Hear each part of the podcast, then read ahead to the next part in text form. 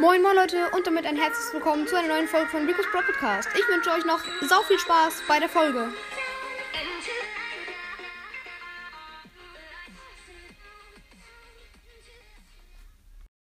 Moin moin Leute und damit ein herzliches Willkommen zu dieser neuen Folge von meinem Podcast Rico's Brawl Podcast. Und heute ist ja der Spam-Tag, deswegen kommt noch ein Brawl Stars Meme raus, äh, der auf jeden Fall mega, mega lustig ist. Ich hoffe, er gefällt euch.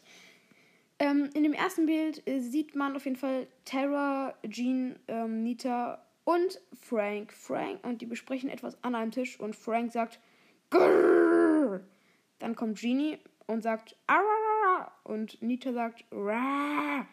Und dann kommt da Brock und sagt so Maybe we could just speak English und dann also vielleicht können wir einfach Englisch sprechen und dann so und dann Frank so schaut ihn böse an und schmeißt ihm aus dem Fenster.